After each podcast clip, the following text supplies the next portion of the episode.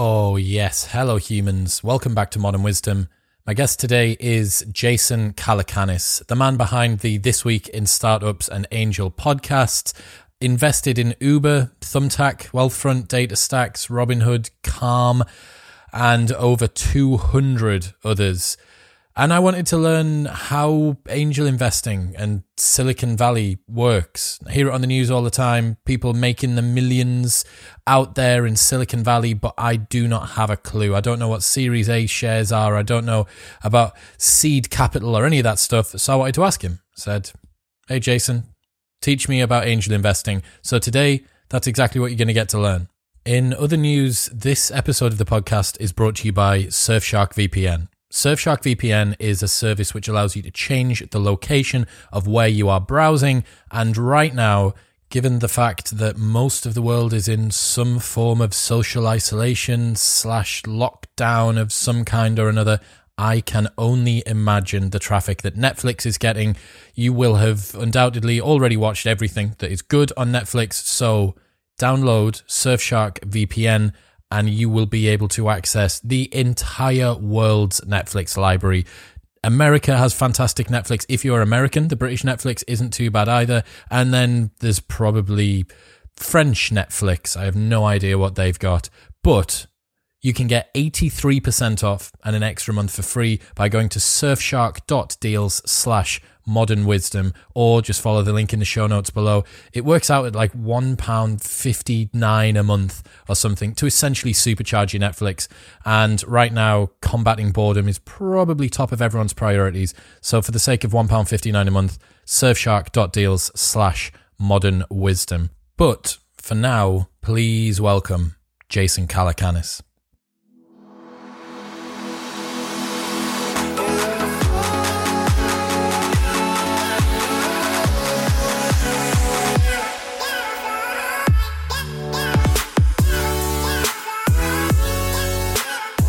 Jason Calacanis in the building. How are you? What? What? How you doing? Fantastic. Thanks for having me on the pod. You are in the most beautiful studio that I think I've ever Yeah, seen. and you're in your and you're in your bedroom I am. That is with true. a lighthouse poster. With a what? With a lighthouse poster behind you. With I a see it. lighthouse poster, indeed. That is. But you know, we're all we're all starting somewhere. With a wave crashing around it. It's very it's chaos, right? What were we talking about just before we started? There's some chaos going on here. Chaos. Well, wait. Wh- where is that lighthouse? I'm not sure. I'm it not have sure. some specific meaning? no, I'm not. What would Freud say about picking a lighthouse on the edge of ex- human existence that's being pummeled by giant waves? What would that say about a man who puts that as the first thing he sees when he wakes up and the last thing he sees when he goes to bed? Can you tell that I'm you a bit of a loner? Can you tell that I'm an only child, Jason? It, it does scream, I'm alone at the edge of existence, yes. Can you tell that I'm thir- But maybe you're opting into it. See, that's the thing about lighthouse operators. They're opting into it. Nobody's forcing them. It's not a jail. So there's a certain type of person who wants that solitude, Jason? who you- wants that that gig. incredibly, uh, incredibly perceptive, my friend. There you go. All right. Well, welcome to this week in Freud. Uh, okay, go ahead. For sure, man. Don't let me take it over in the first thirty seconds. That's fine. Do you? Fi- so here's a question for you. I podcasting as a host, which you are. Do you find it odd being on the other side of the mic? Sometimes you slip into host mode. Uh, I do slip into host mode sometimes, and I do start thinking like, no, this is the question you should ask, and if you, you know, if you want me to answer that question, you asked me four questions. Just the second one is the winner. That's what the audience actually wants to hear. Or why didn't you ask me this follow up question? Yes, that does go through my mind sometimes. It happens. It makes it very hard for me to listen to other podcasts because it becomes so obvious to me when the person who's doing conducting the interview doesn't know what they're doing. And then it really makes it amazing when you listen to, you know, Howard Stern interviewing Hillary Clinton or Joe Rogan interviewing Sam Harris or Sam Harris interviewing anybody. You know, you, you start to realize, wow, some people are really great at this, right? And they ha- all have different styles. And stylistically, you know, many different styles work. In some cases, it's very difficult for me when I know more than the subject. That was the thing I had to unlock as an interviewer. sometimes I have somebody who's a guest and they know less about the topic we're talking about than I do. That doesn't often happen, but let's say it's angel investing or media or something where I've spent, you know, a decade or two doing it and they're a young founder. I they're actually deferring to me and sometimes they might say, "Well, what do you think?" and that's problematic. Uh, in fact, Evan Williams who is very good at media, but I think, you know, we're he's more successful than I am having done Twitter and Medium and blogger, but you know, I, I, I, created better editorial brands than him, certainly with Engadget and This Week in Startups, like singular editorial properties. So we have like long conversations. And when I interviewed him, every time I'd ask him a question, he'd say, Well, what do you think? You did you did these other publications, you know, you did Silicon Alley Reporter. What do you think? And I'm like, Well, you're on stage in front of 2,000 people right now. I'm the interviewer. So sometimes with people who are my friends or whatever, I'll just say, Hey, listen, I might ask you a basic question that you know I know the answer to or that you might be interested in my answer, but uh, just humor me for the sake of the audience. And and sometimes even interview, I'll say, hey, for the sake of the audience, can you explain what this is? And I, I added that to my repertoire because every time I'd say, what's you know uh, a C, what's the what's a CPM? Explain CPM. They'd be like, you don't know what CPM is, and you've been in the advertising business all the time. I was like, no, I know the audience. So then I have this way of coaching it and framing the question, explain to the audience or explain to somebody who doesn't know what CPM means. Cost per thousand, right? Anyway, uh, you have to you learn. I think somewhere after two or three hundred of these like interviews, you'll get good at it. problem is, most people in life. No, I mean it's not a joke either. I mean, I think a lot of people in life think like, well, I've done ten podcast episodes. Like, here we go. Where's my, you know, why why, why are the ads not sold? And it's like mm, you might want to get to year three or four you know, you might want to get 100, 200, 300 reps under your belt. Everybody thinks like they go to the, you know, they, they shoot 100 three pointers and that they're Steph Curry. It's, it's not exactly how it works. Maybe if you shoot like, you know, a thousand a day for a hundred days, you, you know, you might start to understand what shooting involves. What, you know, somewhere around the hundred thousand. What makes a good podcaster then? The best podcasters, in my estimation, are people who can't work for anybody else and who don't want to work for anybody else and who are fearless um, and they have some level of respect from their audience.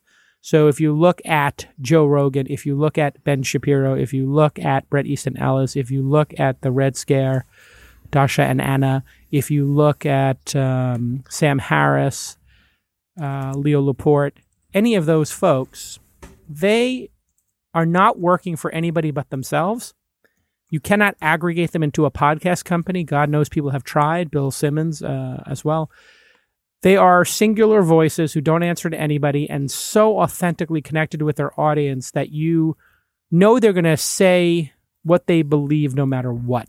And I think this goes to, you know, the influence Howard Stern had on the, the, the format of radio. Howard Stern was somebody considered a shock jock in the 80s and 90s in New York City and uh, eventually went across the country here in America.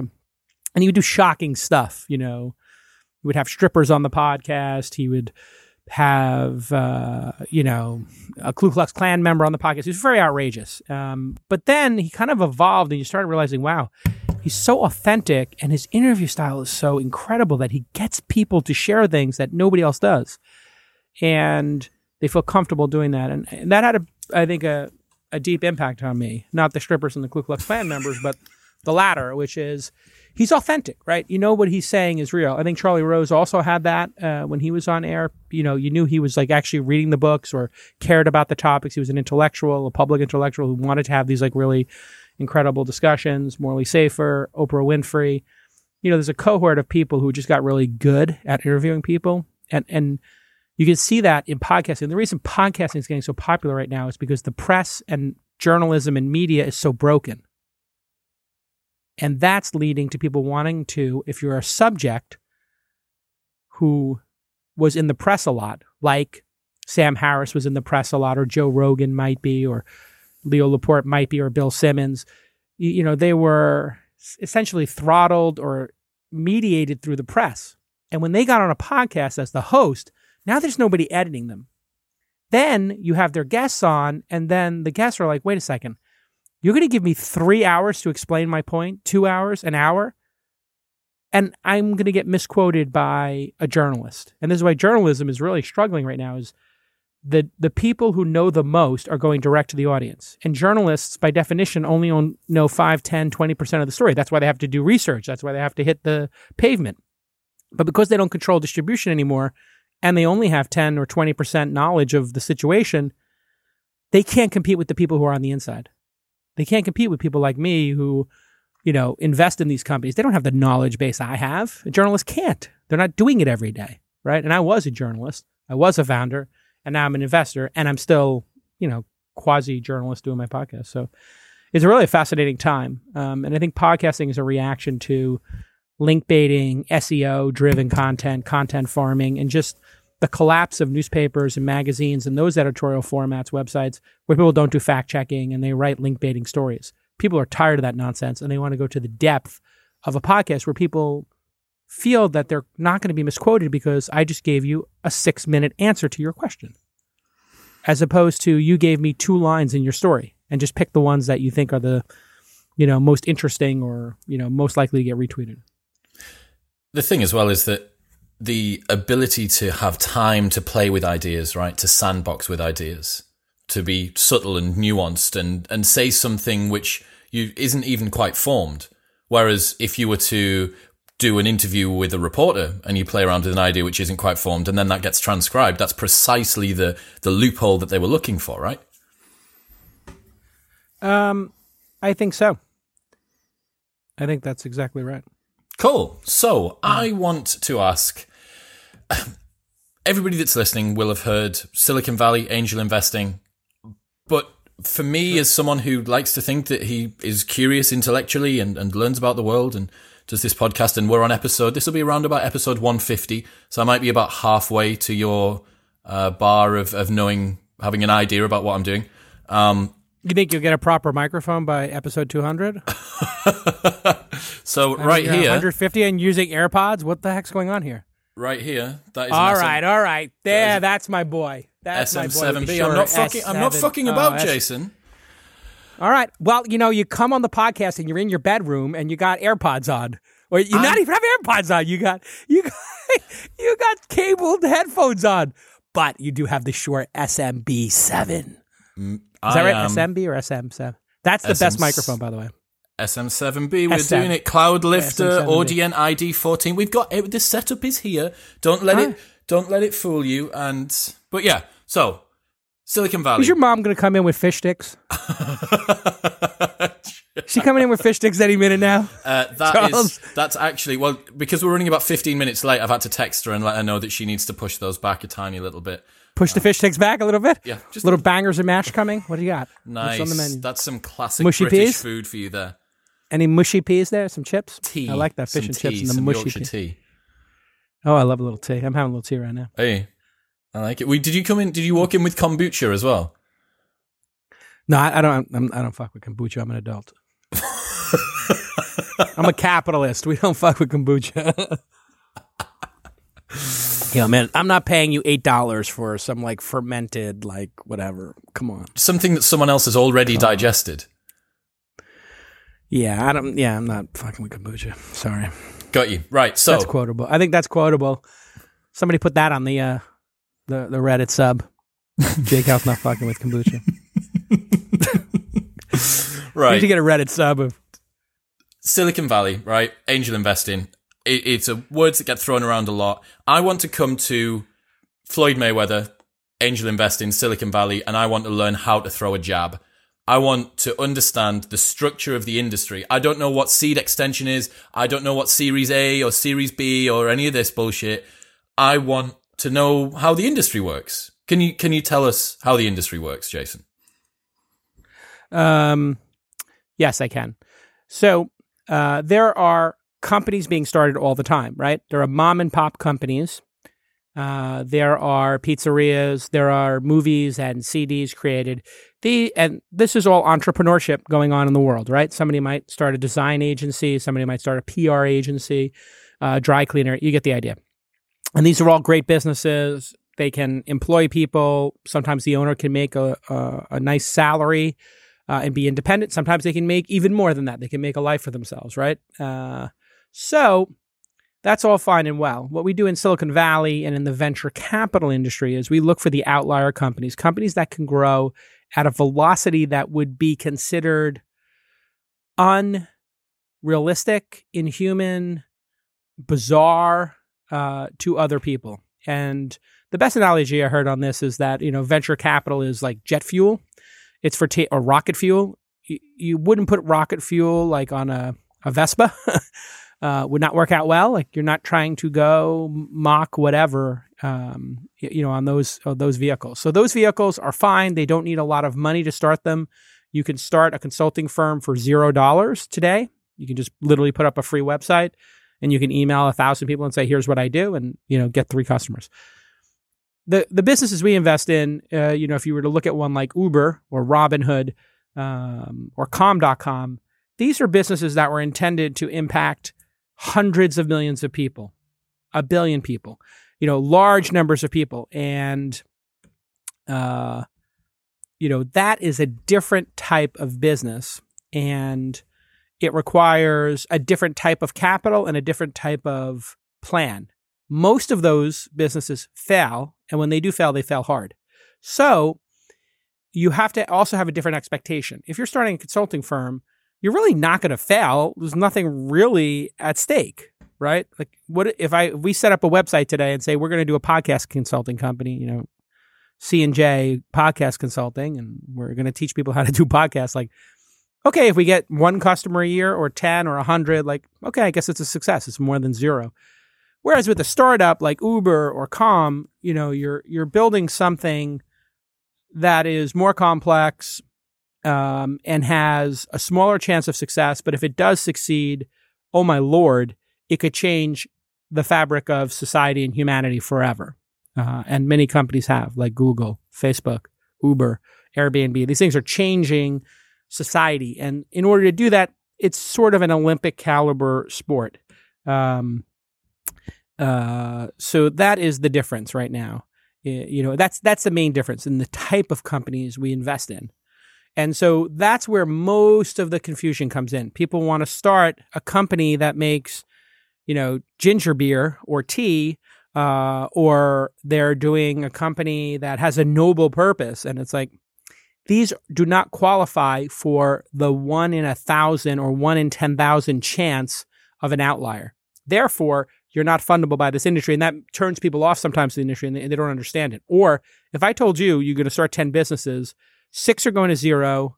The seventh and eighth will return half the amount of money you put into them. The ninth will return two or three times what you put into it. And maybe if you get lucky, the 10th or the 20th or the 30th might return more than 30x.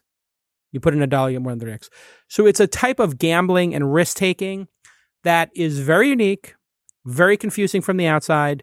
And even from the inside, um, the people who do this kind of gambling struggle with their own psychology and their own existence. So it, it's no doubt that it's confounding to everybody. Yes. To begin with, are tech stocks where the money goes due to scalability? Is it just the fact that that has the ability to really rocket off? Say it again. Tech stocks seem to be where yeah. you're. That's what you're talking about here. Is is the reason where most we talk about public ones, pardon, or private ones? You talk about public or private? Public.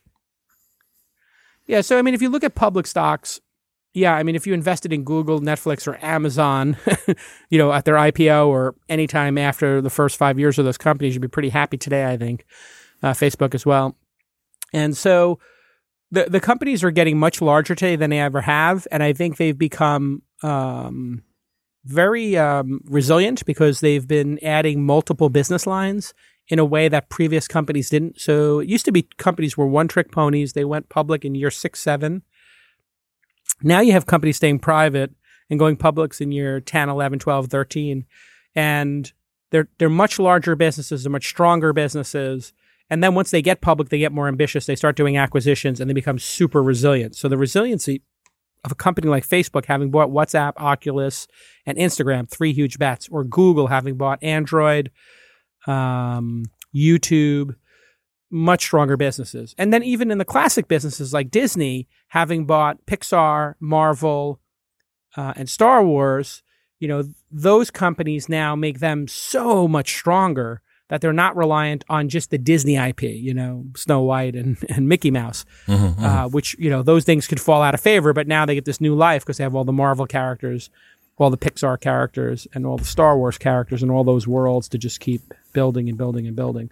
So, uh, I, I think buying those kind of stocks, um, and I'm not a public stock picker, it feels like there's very little downside because the idea that Amazon or Google would go away uh, anytime soon, or perhaps even in our lifetime, does not seem realistic. Um, we did see Yahoo go out of business. So previously, when they were one trick ponies like Yahoo was, uh, or other companies, yeah, it might be more, it might be possible, like you know, buying eBay or something. That's been a pretty resilient business, but you know, they've they've got one business really, and you know that that does make it um, difficult. I get it. So or more challenging. Let's go back to the. But we're the investing privates. in private companies. Yeah. Yeah, yeah. Let's go back to private. Where do you find these people? Are you walking down the street? You see some guy who's got a t-shirt on and says, "I own a startup." Like, what happens? So the way I meet people um, is, you know, I have a podcast, and amongst founders, I would be, you know, a celebrity on the scale of Lady Gaga uh, or Michael Jordan, and then amongst an, everybody else like in the world, Lady Gaga. Absolutely, um, I'm wearing a new dress right now. Um, for those of you listening, it's uh, getting a little uncomfortable in the second half of the hour.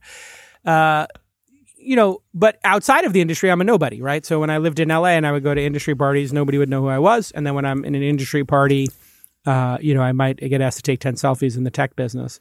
And it really is a popularity contest amongst uh, investors. Investors have brands and people want to be affiliated with different brands. So you, you might make an analogy of like Creative Artist Agency or Endeavor and the different agencies, William Morris Agency, whatever, in Hollywood. You get affiliated with an agency or you got affiliated as a musician with a record label. Um, you know, you uh, then become validated. You become anointed in a way and it gives other people permission to engage with your startup or in the case of CAA and agencies or labels, music tours, whatever, uh, movies. So a lot of what we do here is we anoint people and we fund them and then we tell them where the landmines are and we say, you know, let us know if you make it to the other side and how we can help. and you know, it, it's it really is basically like you're sending, you know, um, these founders into a war zone and you see who makes it to the other side. We see who, who, you know, the, the good news is it's not fatal, you know, and so if you fail and two out of three or three out of four startups fail, depending on, you know, how you measure it, um, might be even greater based on, you know, the number of experiments being run today by founders you need only start three, four, five companies to have a likelihood of success, right? So that's what I tell people when they when their first company fails is that like you know Travis's third company was Uber, you know Elon's third one two three yeah third or fourth third and fourth companies were SpaceX and Tesla, right? So a lot of times people do their best work on that third time up at bat, fourth time up at bat. That actually seems to be a sweet spot, right? You're not like as nervous. Some people, Bill Gates, Jeff Bezos, Mark Zuckerberg, they hit the home run right out of the park. Uh, that's not common. It's memorable, so there's a survivorship bias to it. The fact that those companies have become big, uh, mm-hmm. uh, or confirmation bias rather, uh, not survivorship. Well, maybe it's both. Actually. It's uncommon amongst uncommon situations, right? Yeah. Um, it is very uncommon for somebody and their first company to hit a giant outlier success. But because when it does happen, it's so memorable that it feels more common than it is, which I believe is the definition of confirmation bias or survivorship bias. Survivorship. Right? So survivorship bias is like, okay, well, these people survived, therefore there was something you, you, you the fact that they survived, you, you read something into who will survive the next time, right? The the problem with that was the the way they came, they figured out survivorship bias was they looked at planes in World War II that had actually where the bullet holes were when they landed. And they found the bullet holes, you know, were in all these different places. And they were like, okay, well, this is what we need to fix or whatever. And What they didn't realize is those are the planes that made it back, got hit in the wing, and didn't get hit in the cockpit or the engine. So it turns out that they weren't including in the sample where the bullets were on the planes that went down because they couldn't recover those planes because they blew up in the sky and crashed. those ones got hit in the cockpit and the pilot got killed, or they got hit in the engine and the gas tank exploded, right? So you get this weird, you know, bias that is, you know, not and that and that's one of the reasons why people who are in the VC industry are constantly trying to figure out the cognitive frameworks and biases. And there's podcasts just about these things and there's people studying just these things so that we as people placing the bets can try to figure out a model to unlock this. Like it's the fountain of youth or something right uh, and and that's a major problem for people is that that the randomness that occurs here fools people right um, and and then they start thinking oh well i hit uber therefore i'm a great picker and and that's just not the case right like i don't think i'm a great picker i think i have a great network and i have great relationships Sounds like there's a lot of chaos going people. on. Yeah, I mean, one way to think about this job of venture capitalist or just investor in startups is um, 99% of my time is spent on the failed companies. So let me just say that again.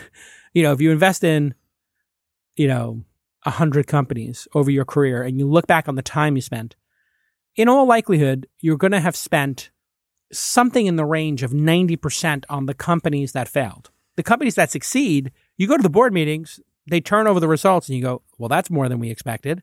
And, and you're like, Everyone pats everyone Oh. else on the back.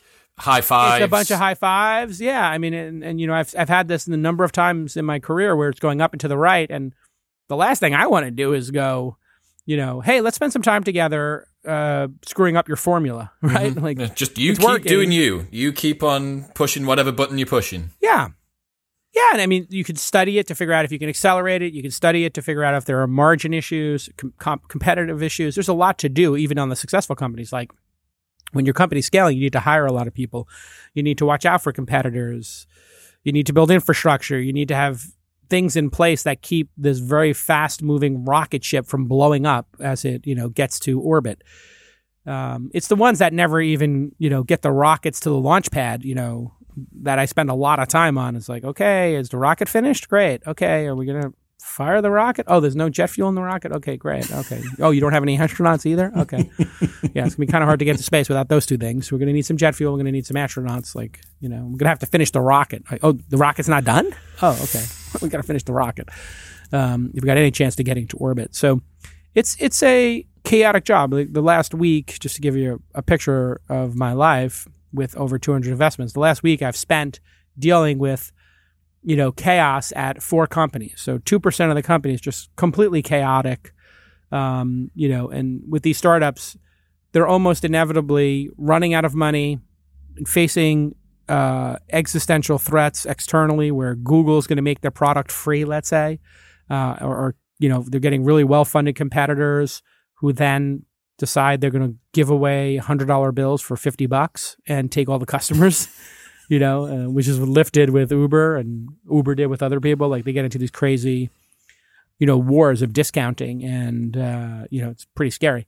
So, yeah, I deal with a lot of chaos. So how much to step in there? why- Sorry, Jason. How much of That's that why I liked your coming in poster and, so much. and massaging people and just saying, "Let's everyone chill out. Let's bring a little bit of order lo- to this a chaos." Yeah, no, a big part of my job. That's why I liked your lighthouse poster so much. Is like you know when you look at that lighthouse, it's like yeah, there's a giant wave. It's nature. Doesn't you don't get the sense that that lighthouse is going to get knocked over, right? And that's really my job. It's the job of the founder is of any leader is uh, to convince everybody um, that there's a plan and that we can succeed if we follow the plan uh, and we stick together and we execute at the highest level possible, our chances, if we work together, are greater than if we don't have a plan and we don't work together. And so, a lot of what I will be talking to a founder about is okay, what does success look like? What's the plan to get to success? Who do we need to be on the team to get to success? Okay, what are the other tactical issues going on? Oh, we're being sued by this person. Oh, we we have to get out of this lease, or oh my God, we've you know, got these competitors. Okay, great. But let, let's focus on what's the goal, what's the plan, and who do we need to execute the plan to achieve the goal. And it's very hard to stay focused. You know, when there's bombs going on uh, all over the place, it's very hard. And, uh, you know, I spent some time working on an ambulance and I was always taken by the, the people who were in charge. Uh, my brother's a firefighter uh, and uh, lieutenant. And, you know, when you watch those leaders in really chaotic situations, they just come in with this surgical precision and this level of calm where they're running into burning buildings or, you know, uh, my first call on an ambulance was the night before Thanksgiving uh, in maybe the late 80s, early 90s. And somebody had been stabbed right above their heart. And it was like, oh, this person could die. It's a, this is a coin toss situation. And just watching the calm at which people were able to triage these situations is always very impressive to me. I always think about samurai or Jedi in that regard, uh, which is why there's a poster of Toshiro Mifune uh, in the office. Um, and you know, if you look at samurais or, or Jedi knights uh, who were modeled off of samurai, I think it's a very good metaphor for leadership, which is like these are very powerful people who don't often take out the sword. They're going to figure out solutions. They're very focused, and they're, they know how to block out what is not essential. Right. So it's a great scene where Qui Gon Jinn is fighting Darth Maul, and these uh, this wall gets uh, like a laser wall gets blocking the two of them, and Darth Maul is like pacing back and forth like a cheetah, you know, like in a cage. And uh, Qui Gon Jinn just kneels down, turns off the lightsaber, and meditates and closes his eyes. And, and you know, really, that's like I'm going to conserve my energy here and think about what the right decision is because those doors are going to open, and it's going to be chaos. And if you if you look at a scene uh, like the movie Gladiator, there's a scene where Maximus says, "Listen, whatever anybody here in the army, great. Come, come next to me. We're going to fight together. Whatever comes through those doors, we have a better chance of succeeding if we fight together as one. And he gives this big as one speech. You can look it up. Or there's another great scene in a movie called Black Hawk Down, where the snipers say, "Listen, we got to go in and protect the pilots of that other Black Hawk. Uh, drop us in." And they said, "Listen, we we don't know when we're going to have reinforcements. So if we're dropping you in, I need you to confirm with me that that's what you want and that you recognize that we don't know when we can get your reinforcements or if we can ever get reinforcements there and we're dropping you into this hostile territory where it's going to be the two snipers versus thousands of Somalians who are armed and are surrounding the helicopter. And, you know, that's a, I use those metaphors um, because they, in each of those cases, people are working together um, and they're blocking out things that are not important and they're focused on what is important. And that really is what entrepreneurship and leadership is about that ability to focus in, slow down, take that breath, and say, okay, this is a dangerous situation. This is a critically dangerous situation. This is a, you know, they're going to drop us into this, you know, situation in Somalia and we're not going to get out in all likelihood, but we're going to take that chance anyway. And we're just going to focus and let our training and our plan execute itself, you know, whatever happens. Now, those are all violent, crazy situations. Um, but those are the metaphors I choose. I'm sure somebody else could come up with a, a much more peaceful one, but God, in my experience, it's a fucking war. I like yours. Uh, I like your ones. I like your ones. Running these, these companies is a fucking war. It really is, and and that and that's just the successful ones. You know, the ones that are not successful. You know, it, it's it, you know, it's a war and chaos and whilst you know, fighting just, the coronavirus. while fighting the coronavirus. Yeah, exactly. Like those are and those are things that are outside of your control. You know, imagine you're in the hardware business right now, which is hard enough. You're building a hardware startup and you've got shipments coming from China or you're supposed to have your hardware solution, you know, that clients paid for and now it's you know, lost in customs or something. Uh, there's a business disruption. Business disruption for for Apple with hundreds of billions of dollars in the bank, no problem business disruption with somebody with six or 12 months of runway in the bank, big problem.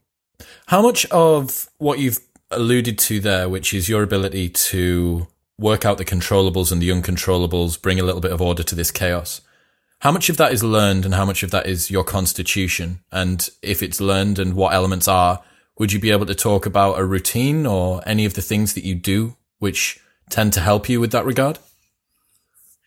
Well, um, I would say, you know, some folks are the product of their environments um, and that's their primary driver. And then other folks are very good at adding skills.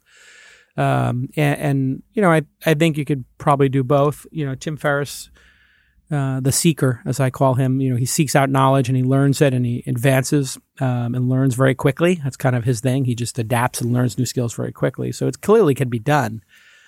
Uh, but there is at its core, I do think, you know, uh, some situations that are high pressure that people uh, grow up in that do define them. And so, one theory I heard, I don't know if this is correct or has any basis, but it it certainly is an interesting one to consider. Is that a lot of the great founders uh, who are good in operating in chaos and under stress had a situation where one parent loved them very much and one parent maybe wasn't as available or was actively uh, cruel or mean.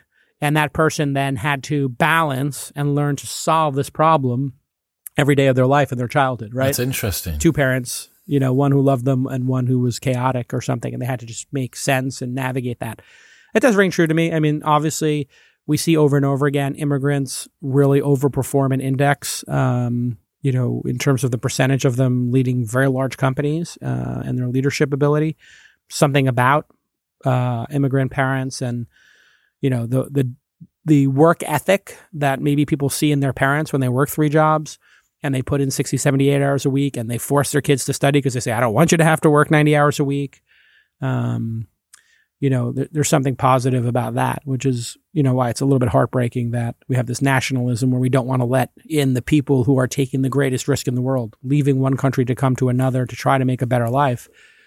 It's like those people are you know, um, under such incredible duress, um, just doing that, that they become exceptional citizens, I think, by and large, and become incredible for those countries that get to receive that gift, right? Like if you look now in Silicon Valley, um, the the number of Indian Americans uh, who are leading companies out here is just extraordinary. Um, and we had just a massive influx of Indians uh, who suffered greatly, you know, in in their journey here and, and, to build a new life here, faced racism, faced, you know, uh, having to work menial jobs to build stuff up, and an incredible work ethic, and incredible uh, focus on education, and now Microsoft, Google. I mean, the, the number of Indian Americans running companies is just stunning.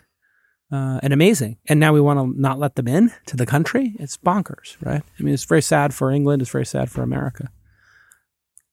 How about for you? you know, How about you? Talk, talk to me about your constitution. Talk to me about what it is that you're, oh, or you part part of your practice as well. talk to me about what yeah, what makes what sets you apart. I definitely fall into the category of the or the archetype of like growing up in a difficult situation, Brooklyn in the seventies and eighties. Um, you know, my dad losing his bar when I was eighteen years, seventeen years old. Uh, and, and just growing up in a bar and, and just seeing chaos all the time I, I think, and then practicing martial arts for many years and running marathons, I think I just got a level of discipline and fortitude. Um, that, you know, I think some people maybe they have a reaction the other way. They become, you know, they give up or whatever. Um, I, for whatever reason, just grew up a fighter, and I, I mean, I still have that fighter mentality. Um, you know, they now I'm super aware that the analogies I use, uh, you know, are these war and violent ones. Uh, or you know, or non-violence in the case of the Jedi and Samurai, just violence as a last resort. So you know, I I am incredibly hardworking and dedicated and loyal, and maybe you know to a fault um, at times, just not letting things go. Right. So I have a hard time letting things go. Companies failing, you know, businesses failing, projects failing. I, I just have a never say die attitude, which is probably long term not a great idea uh, for returns. Being able to cut your losses and give up and move on and use that space to do another project is likely the better scenario as an investor and as an individual. Um, but you know, I I just don't like giving up. I like to fight until the last you know arrow, the last bullet. You know, you think you work like on that moving forward? You think you'll maybe try and try try and develop that a little bit moving forward, or is it something that you're glad is a, a curse that you have to suffer for the strengths that it gives you? Yeah, I kind of like it. I'll be honest. I kind of like it. I like you know being against the odds. Uh, you know, uh, I, I like the fear. I, I sleep better at night knowing I fought till the end. You know, and Closes I, I feel like eh? that's my job. Yeah, I mean, when I'm with the founder, I always tell the founder, you know, what do you want to do? You want to keep fighting, or do you want to, uh, you know, close this chapter of your life and move on to the next one? We will be here either way. If you want to keep fighting, I'll fight with you. If you want to shut the company down or sell it for parts to Google or Facebook and spend two or three years there licking your wounds and resting, investing, and collecting a giant salary on the roof of Hooli while drinking cocktails and whatever, fine, let's do it. Um, and then we'll we'll come back in two or three years and, and kick ass again. A- And so I kind of leave it up to the founder. That's the balance I found. I, my natural you know, inclination is to fight, fight, fight, and never give up. Uh, because I've seen so many times that, you know, month 18 or month 30, a founder figures something out and the company goes supernova. And sometimes the idea is just not a great idea. And so you should, or the market conditions are just horrible and you're, and you're just fighting against something that you cannot beat. You know, like if you're fighting against like, you know, a, a tsunami, like it's, you can't swim your way out of a tsunami in all likelihood, right? And You probably want to retreat. So there's there's a time for retreating. Um, I it's just not in my nature, generally. I get it. I get it. Uh, and that and I think it's I think it's actually a limiting factor at times for me. I probably should cut my losses on a lot of things and just say, yeah, you know, it doesn't look like this business is going to work out. I wish you luck with it, and we have to focus on the winners. I just have a very hard time doing that. I know VCs who do it really well, and I'm just amazed that they can just be like, "Yeah, that didn't work. Um, we've committed as much capital as we want. We're going to get off the board, and we wish you luck. Let us know if there's any way we can help." And I'm like, "Wow, okay." Super rational approach. Just it's it's a much more efficient approach, I think. I, I- and I see VCs do it all the time. They're just like, "Yeah, it's not a fit for us," you know. Um, we're not going to keep going, but you know, we'll we'll give up our board seat, and yeah, if you want to buy us out for ten cents on the dollar, whatever, you know, it's your company, you do what you want. But they they kind of walk away from it. um, Yeah, it must be challenging. I would find it challenging to not become emotionally invested. You know, to not have that that part of me that that wants more than what the figures say, that has faith beyond what the balance sheet shows me, beyond what the what the stats are. I don't know. I don't know whether that's Yeah. personifying. I don't know whether that's trying to um trying to personify businesses almost as as beings, you know, with personalities and stuff like that. Yeah, I mean, in order for another door to open, sometimes you got to close one, um, and sometimes you got to reinvent yourself. So it's uh, you know, I used to be a journalist, and you know, I think I took that as far as I wanted to take it. Um, I still dabble by doing this podcast, et cetera, but it's not exactly. I don't do it for journalistic reasons exactly. Um, and so sometimes you got to close the door on one chapter of your life in order to focus your energy on another. It's pretty much that simple.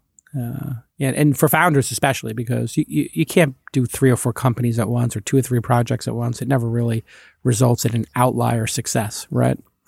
Uh, people look at what I'm doing, they're like, "Oh my god, you're doing so many things," and it's like, yeah, just if you actually looked at what we're doing, it's all very strategic. It looks like there's a lot of activity, but it's really just two types of activity. One is providing a bunch of information to founders that help them, and two is investing in them.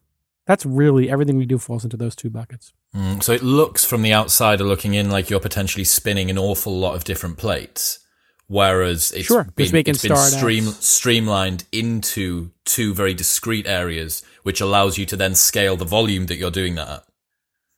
Correct. Yeah, I mean, we have one thing like podcasts and events and books, right? So, like, oh, you wrote a book. Oh, you're doing a podcast. Oh, you're doing a lot of podcast episodes. Oh, you did a second podcast, Angel. Oh, and you're doing the Launch Festival and Scale and Founder University and Angel University and Angel Summit. It's like, yeah, those are all one thing. Mm. That's just a way to meet people in the industry and let them, you know, share knowledge with each other. Um, and we, as the hosts of the sharing of that knowledge, hopefully, uh, people remember our names so we can do number two, invest in their companies. That's it. It's literally two things. But you know, if you looked at our Asana project board or our Notion or you know our customer support line, whatever, like you would see a lot of different activity.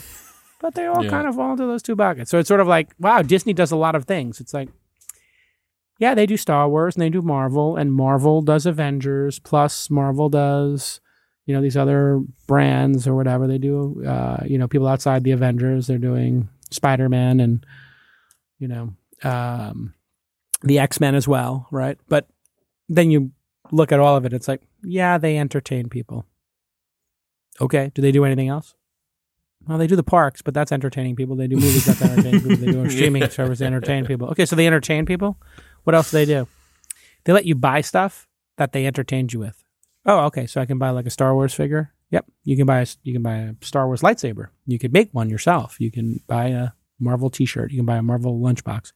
Okay, so their business is entertaining you and then selling you merchandise that was burned into your brain because you watched and you were entertained by it. Got it. It was burned so Any deeply that you make- forgot that they were doing it, forgot that they were doing something different. I mean, what what other business do they have? You know, you look at it and say the theme parks are different, or there's all these different themes in the theme park, right? They did Star Wars Land, they do whatever land, this land, that land, Pixar, Cars Land, whatever. You know, they have Epcot Center, Disney World, Disneyland, whatever. It's all the same thing. They're entertaining you. You pay the money, they entertain you, and you maybe you buy something on the way out. That's it. Any other business Disney is involved in? Is there something sort of sim- symbolic or structural that people should be looking to to apply for that, which is where you have a particular skill set within your life? How can I then scale that skill set so that it then dips into other areas? I'm allowed to then iterate on that on that particular ability. it's good to understand what you're good at. That's for sure. Um, I, I like to tell people what their superpower is as I perceive it, and I or I ask them like, "Do you think your superpower is this?" And you know, different superpowers can work for different things. Some people are engineers, like Elon's an engineer at his heart. Like he's he's really a physicist and engineer who knows how to build stuff. And if you look at what he's building, like he's really good at metal.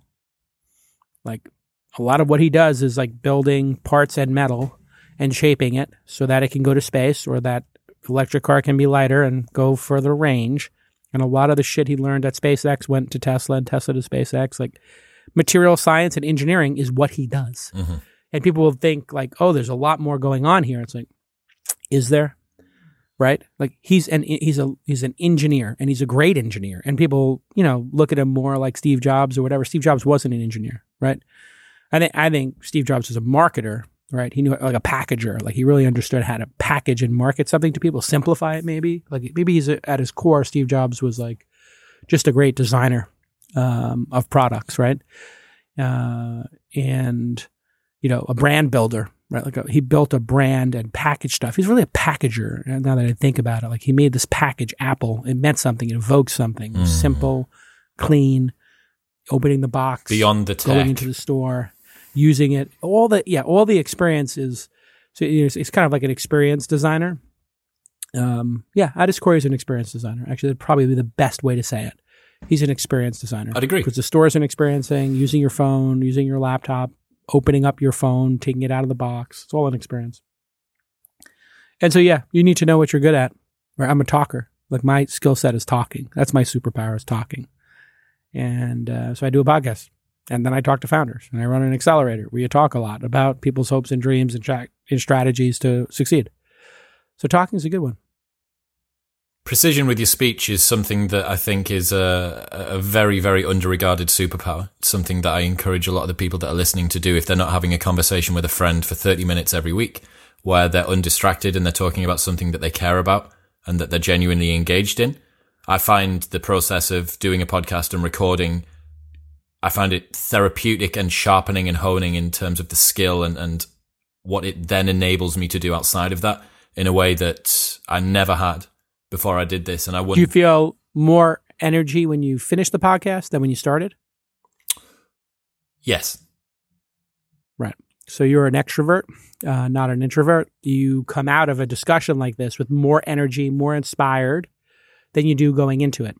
And people who are introverted would come out of this and feel exhausted and they would need to take a break and read a book or take a nap or be alone. And so that is really the ener- the energy of those two different ty- archetypes of humans, introverts versus extroverts. and knowing that, like some people, you interview them and they're just like, I, I this was like exhausting for me, right?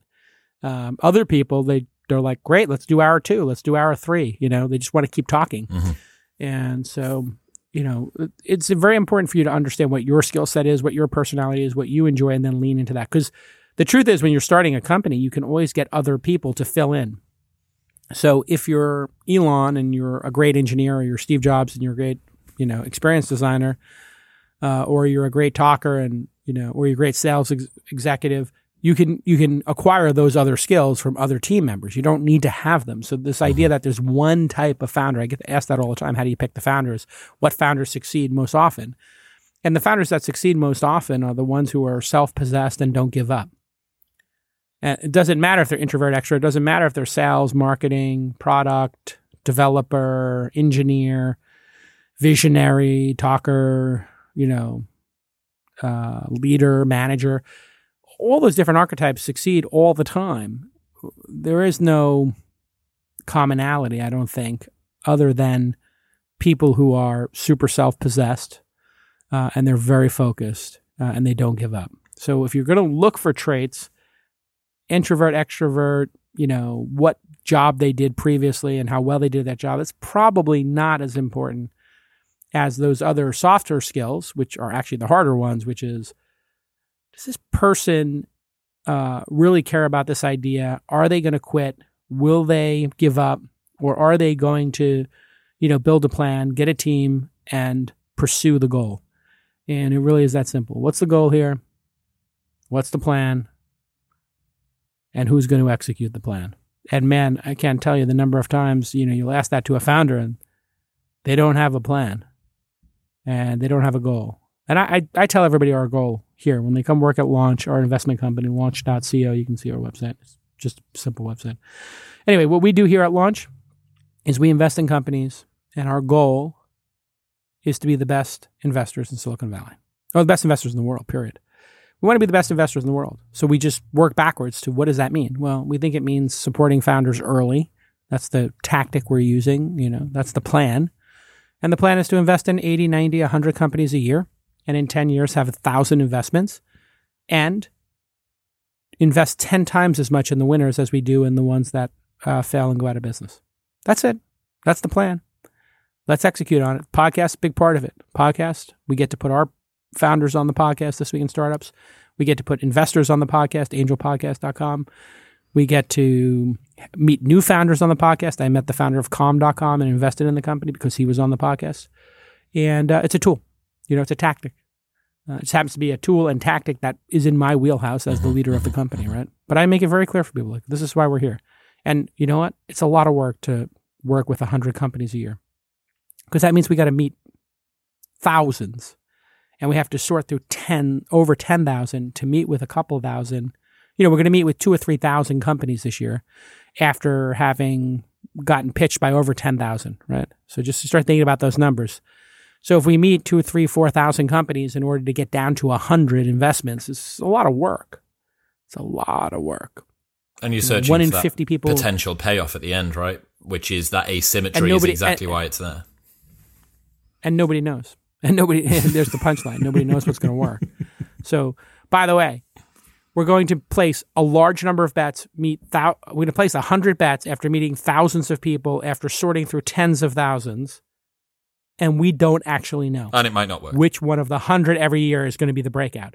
And in fact, if we all bet, if the 12 members of the team each picked two companies each, I doubt that we would, even picking 25 of them, I don't think the majority of people would pick the winner. I don't think I thought Calm.com would be the second best company in my portfolio. I did think Uber was going to be, you know, a very successful company.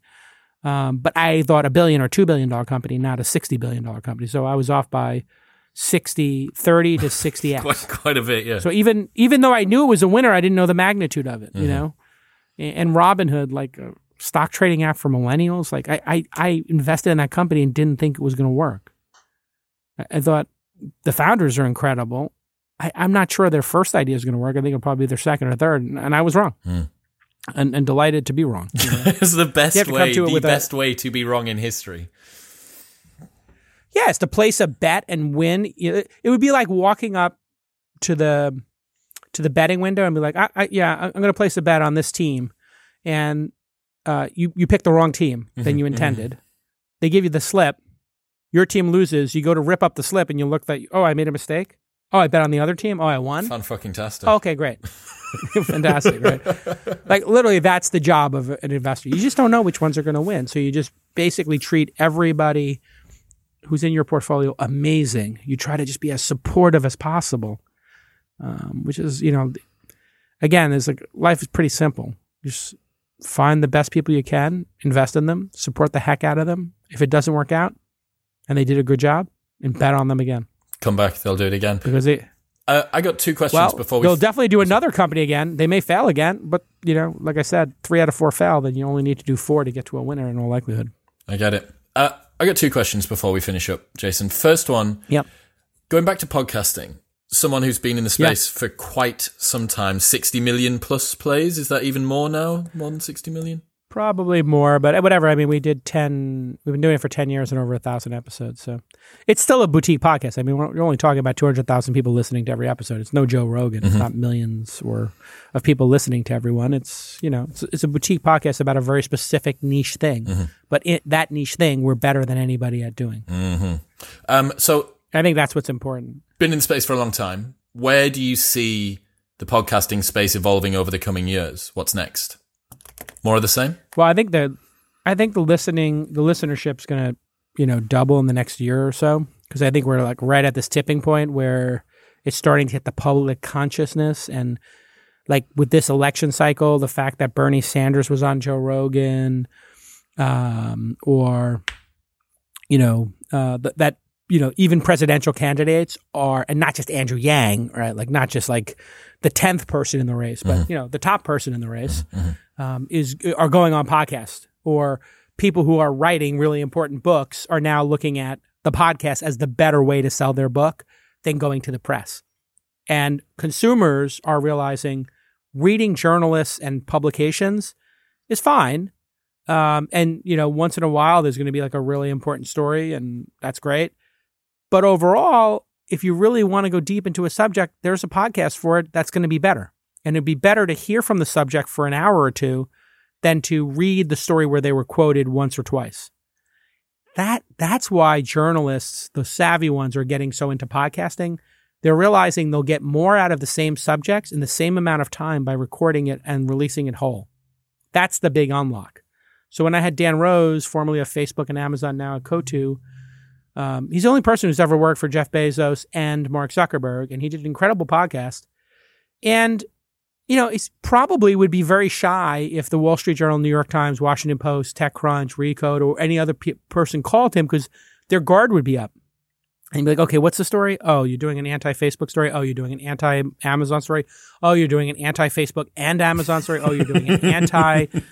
Uh, oh, Jeff Bezos gave away $10 billion to fight global warming and nobody has ever put up a fraction of that. Oh, but he didn't give away all of his money. So Everyone's let's unhappy. criticize him because he only gave away 10% of it. It's like literally the guy just gave away the largest gift in the history of giving, except for Bill Gates and Warren Buffett but I, I think it might still be the single largest gift ever. Um, puts him number three in philanthropy, I think, um, or four. Um, But it's not enough. I think it's Gates. And literally yesterday, all the press was criticizing him, and and the press is wondering why the top subjects don't trust him or don't want to work with him, or why Trump's rhetoric on fake news is so powerful. The reason why Trump is able to say fake news is not because the news is fake. It's because journalists haven't been doing a great job uh, balancing out and being and and you know going straight down the middle with objective journalism. Because journalists have picked a side, they gave up objective journalism and they went towards link baiting in order to save their publications, right? Because Fox showed if you pick a side, you win. So the New York Times is like, okay, we'll pick the left, MSNBC on the left, Fox on the right, Wall Street Journal on the right. So everybody's just picking a side and your subscriptions go up. So if you pick a side, your subscriptions go up. Anybody in the middle is toast. If you're going to go straight down the middle, people are just like, oh, okay, well, this doesn't make me emotionally vested in what you're doing. You want to take down Trump? Great. You want to keep in Trump in office and you want to troll the libs, great. I'll give you money for those two things, but I'm not going to give you money for objective journalism right down the middle.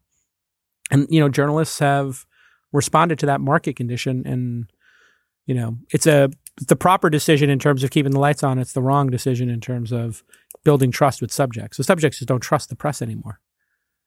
Um, that I, you know, I don't agree with Trump calling the press fake news. I don't think the news is fake. I think they're just have an agenda, and they have a point of view and a perspective now, but they're still presenting it as objective, even though it's no longer objective. Like if all these press people are on Twitter dunking on Jeff Bezos for giving away $10 billion. And then they write about Bezos. I, it doesn't feel objective anymore. Mm-hmm, mm-hmm. It feels like they're all anti capitalist, anti, you know, there's a group of them that are just super anti capitalist, super socialist, you know, and it, it's just depressing. Like, I would rather see that. I get contacted by journalists literally nine out of 10 times. It's some negative story and one out of 10 times maybe they're on background and i can't tell if it's negative or not but it used to be when i got contacted 10 times a lot of journalists in the tech business would be like hey is, have you seen anything interesting mm-hmm. and i'd say yeah you know i'm doing this company Blokable or we got this company uber or you should check out this company robinhood they're really smart folks and they would write a profile on them and they would talk about what they were doing and why they were doing it it was super interesting like that was really great because you were presenting to the audience new stuff coming and the, the only criticism was maybe the tech press is a little too cheerleadery, but yeah, like those advertorial type way. sort of things. Yeah, not even advertorial. I mean, I think the tech industry press were fans of technology. That's how it started. Yeah. Like if you were writing about tech, you probably loved PCs in the 80s and software in the 90s and the internet in the late 90s into 2000s. You loved gadgets if you're doing a gadget. You just were a fan of the technology mm. and what it could do, and you loved the people in the industry. And then the industry got so big that, you know, it needs to be criticized because there are bad things that have occurred. Um, but we've lost that magic of like, hey, let's discover something new and write about it. They just don't, journalists don't do it anymore because it doesn't, nobody clicks on it. Like you don't get clicks on Twitter for saying, Jason invested a hundred thousand in this new company that's going to try to change housing. Let me tell you about it. Like that's not going to get as much as, you know, Bezos gave away only 10% of his money and he didn't guarantee how he's going to give it away or over what time period or who he's giving it to. And like they'll find every reason to criticize him and how he gives away $10 billion. Instead of saying, wow, amazing. Who would like to give $10 billion next? What an amazing gift. Because America's not spending on, you know, Eh, what countries are spending $10 billion fighting global warming? I don't know. Yeah. This is a great example. You know, we should be having him on, we should be having Bezos on TV high fiving him. And instead, they're going to be like, oh, well, you have too many drivers driving around causing pollution, driving, you know, sprinter vans around, or you're killing the environment with cardboard. It's like, okay, yeah, that, there's a story about cardboard. And sure, we could write that story, but can we just take a moment to let that sink in that he's decided to put $10 billion of his own money? It's a big number towards, you know, raising awareness for global warming and solving it. And the crazy thing between those two situations, the first one being you've done a thing or this is something which is happening and Bezos putting up 10 billion is both of those things are news. Like that is news. It's a definition of news. A thing has happened which is potentially newsworthy. It's just that one of them has been spun a lot harder and been used as this crutch to push what some people would call an agenda. And I think what you've mentioned there about Trump, it's the fact that the they say the best lies contain elements of truth, right? And that's why the devil mixes lies with truth. The devil mixes lies with truth. There it is. The Exorcist. William Peter Blatty. It's a really, really great book if you want to read it. Yeah, and Legion, the follow up. Really good books. I watched. I watched Legion. Is that the one where they're in a they're in a like motel type uh, cafe thing and nursing then home? all hell breaks loose. Lots of bad things happen. Anyway, the books are better because the books are really about Catholicism and God and pain and suffering. And why would a just God allow suffering and the devil and evil? So it's really through the lens of Catholicism, you know, a priest trying to come to terms with his own faith. Um, and it just has a little bit of like this horrific edge to it uh, with murder and why does murder and pain and suffering exist in the world? Like there's a scene in it where there's a a group of people who have no it's a little graphic, but it's a group of people who don't have uh, the ability to feel pain like there's something wrong with their nervous system, so they don't feel pain. So if you were to put a cigarette out on their leg, or if a cigarette fell on their leg and burned them, they wouldn't feel it. And there's just a scene I always remember is very evocative of a little girl who was suffering that disease who wanted to look out the window. And she climbed on to a radiator, and the radiator turned on when she was looking out the window, and she got burned on her legs and didn't feel it. Why would God allow that to happen? Right, and that's actually, you know, why that movie is so powerful is because even though you you don't get that from the movie explicitly, it's kind of this undertone where you're trying to figure out like the nature of evil. Why does evil exist in the world, right? It's like one of those core, you know, uh, mysteries of life. Like, why, why, why do people do evil things? Like, what is the point of it all? Why do people blow things up? Why is there terrorism? Why are there murderers? Like, serial killers, whatever. In a world that's got God in it, it's a difficult, a difficult question to answer. Very difficult. Well, we got to God. It only took us an hour. So uh, final question. Final, final question, Jason. Yeah. Do you have any cool tech on yeah. your radar at the moment? Cool tech on my radar. Um, I am uh, particularly interested in robotics outside of factories. I think it's a very, um, you know, interesting space that is going to um, get very big. Um, I'm also very interested in education that is self-paced and occurs, you know, online uh, or in small groups, uh, but that is uh, student-led kind of, you know, um, self instru uh, What do they call it? Um, there's a term for when it's student-led, but um, I, you know, I, I like to look at the areas. I, I look at markets where technology hasn't had a huge impact, and for me, you know, robotics, people doing like manual labor that sucks is one. And that could be very interesting for humanity. Um, and then another one is housing and even housing plus robotics is kind of interesting to me, like robots building houses. Mm. Um, education, where the education system is super screwed up in the United States. I'd love to see more and more solutions for, you know, we're seeing these ISAs, uh, income sharing agreements, where people agree to share $30,000 worth of their salary over the next five years in exchange for you teaching them how to be a programmer or something like that. Uh, or there are websites that'll teach you, you know, very niche websites. One to become a dancer, like steezy.co. We invested in S-T-E-E-Z-Y.co. Um, and, you know, or brilliant.org, which teaches people math. This idea that they're going to be a vertical site that's just really good at teaching you one thing uh, is fascinating to me because people go for these giant educations that cost fifty thousand a year, and they put themselves into a quarter million dollars in debt, and then their first job out of school is forty or fifty k. So, you know, after taxes, if they're making forty thousand dollars and they're two hundred debt, they got a five to one ratio of you know after tax income to their debt load. It's just never going to be paid off, right? Even if they lived with their parents and paid off twenty thousand dollars a year and lived off the other twenty thousand, it would take them ten years to just get to zero. They'd be thirty one years old before they were able to even consider having any kind of a life. It's bizarre.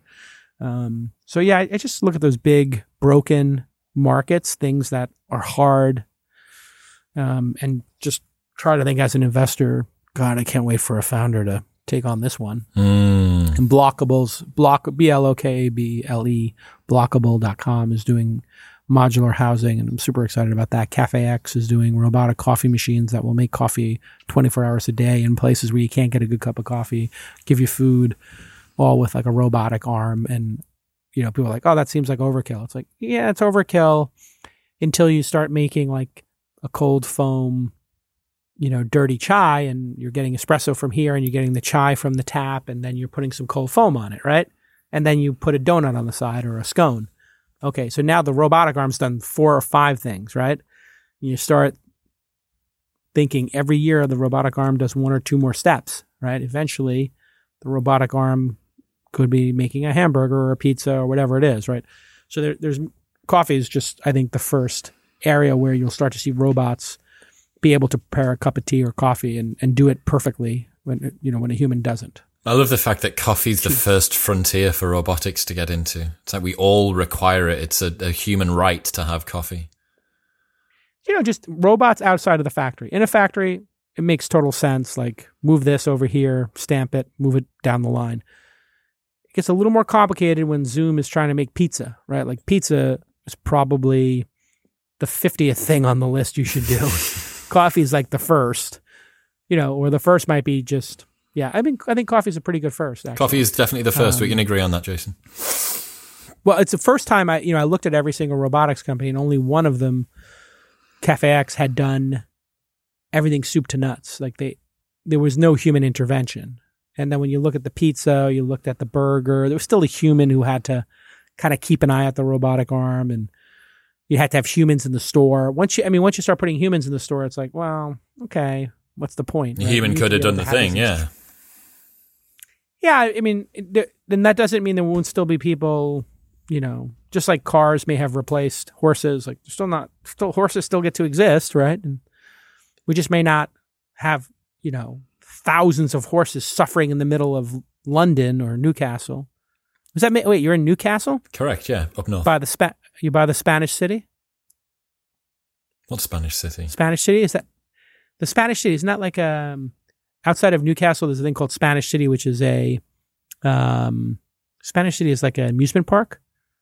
Are you Like thinking? a- are you like thinking a- Newcastle, Australia? No, hold on a second. Spanish City. One second. Spanish city. If I've lived in the northeast of England for 31 years and there's a Spanish city near me and I've never heard of it, I'm going to be really embarrassed.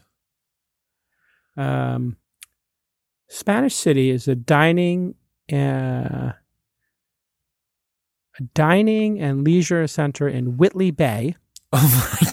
seaside town in North Tyneside. Is that near you or no? Whitley Bay is about 10 miles from where I am, but you've just picked like what is this? What is Spanish? Is it just a place, like a restaurant or something? Why do you know about this?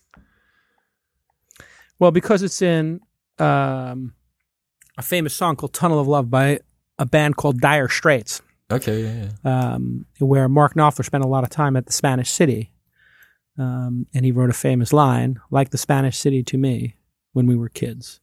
You can look it up. It's just some gaff in Whitley. Bay. It's just some place. I'll go next time I go for fish and chips on the seaside. I'll pop into Spanish and they City. actually, by the Spanish City, put the lyrics to that song "Tunnel of Love." You know who Mark Knopfler and Dire Straits are, of course. Mhm. Wait, now when when they say Geordie boy, where does a Geordie boy come from? Okay, so a Geordie is the colloquial term for people from Newcastle. So you have Geordies from Newcastle. That would be uh, Correct. Brian jo- Brian Johnson from ACDC, Geordie.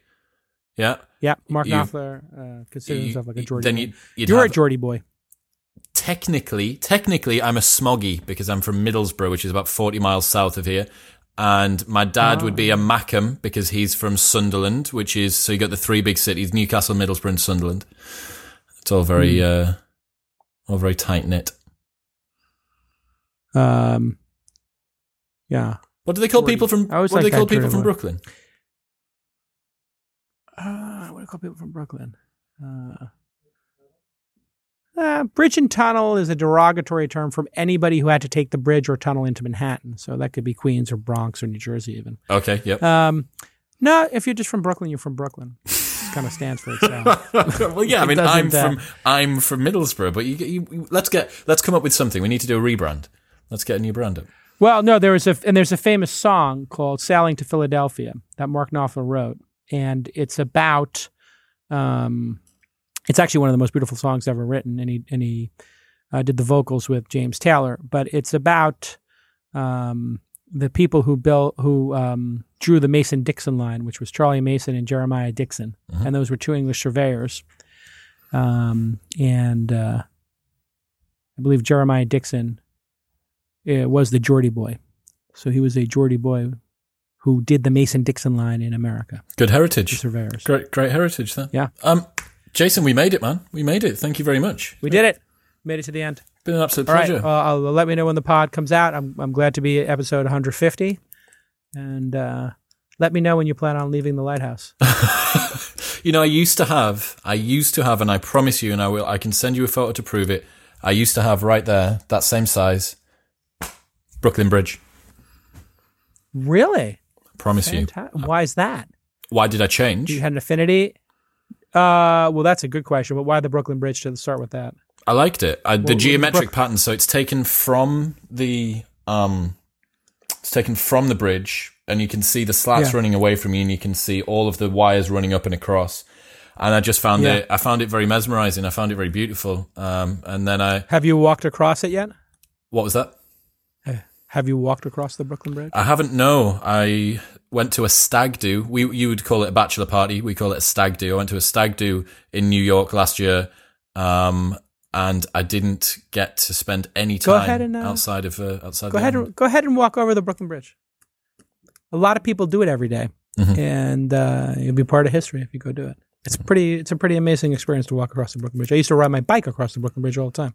I want to stand in the spot pretty- where my photo was my photo, the photo that was there. Yeah. I also want to find out. I, I can't find out where that lighthouse is. So one day a listener, a listener will tell No, me. No, it's very simple. You take a picture of that lighthouse and you just put it into Google reverse image search. You'll find it. There we go. That's why you get paid the big bucks. That's perhaps, yeah. All right, man. Thank Great you. to be on the pod.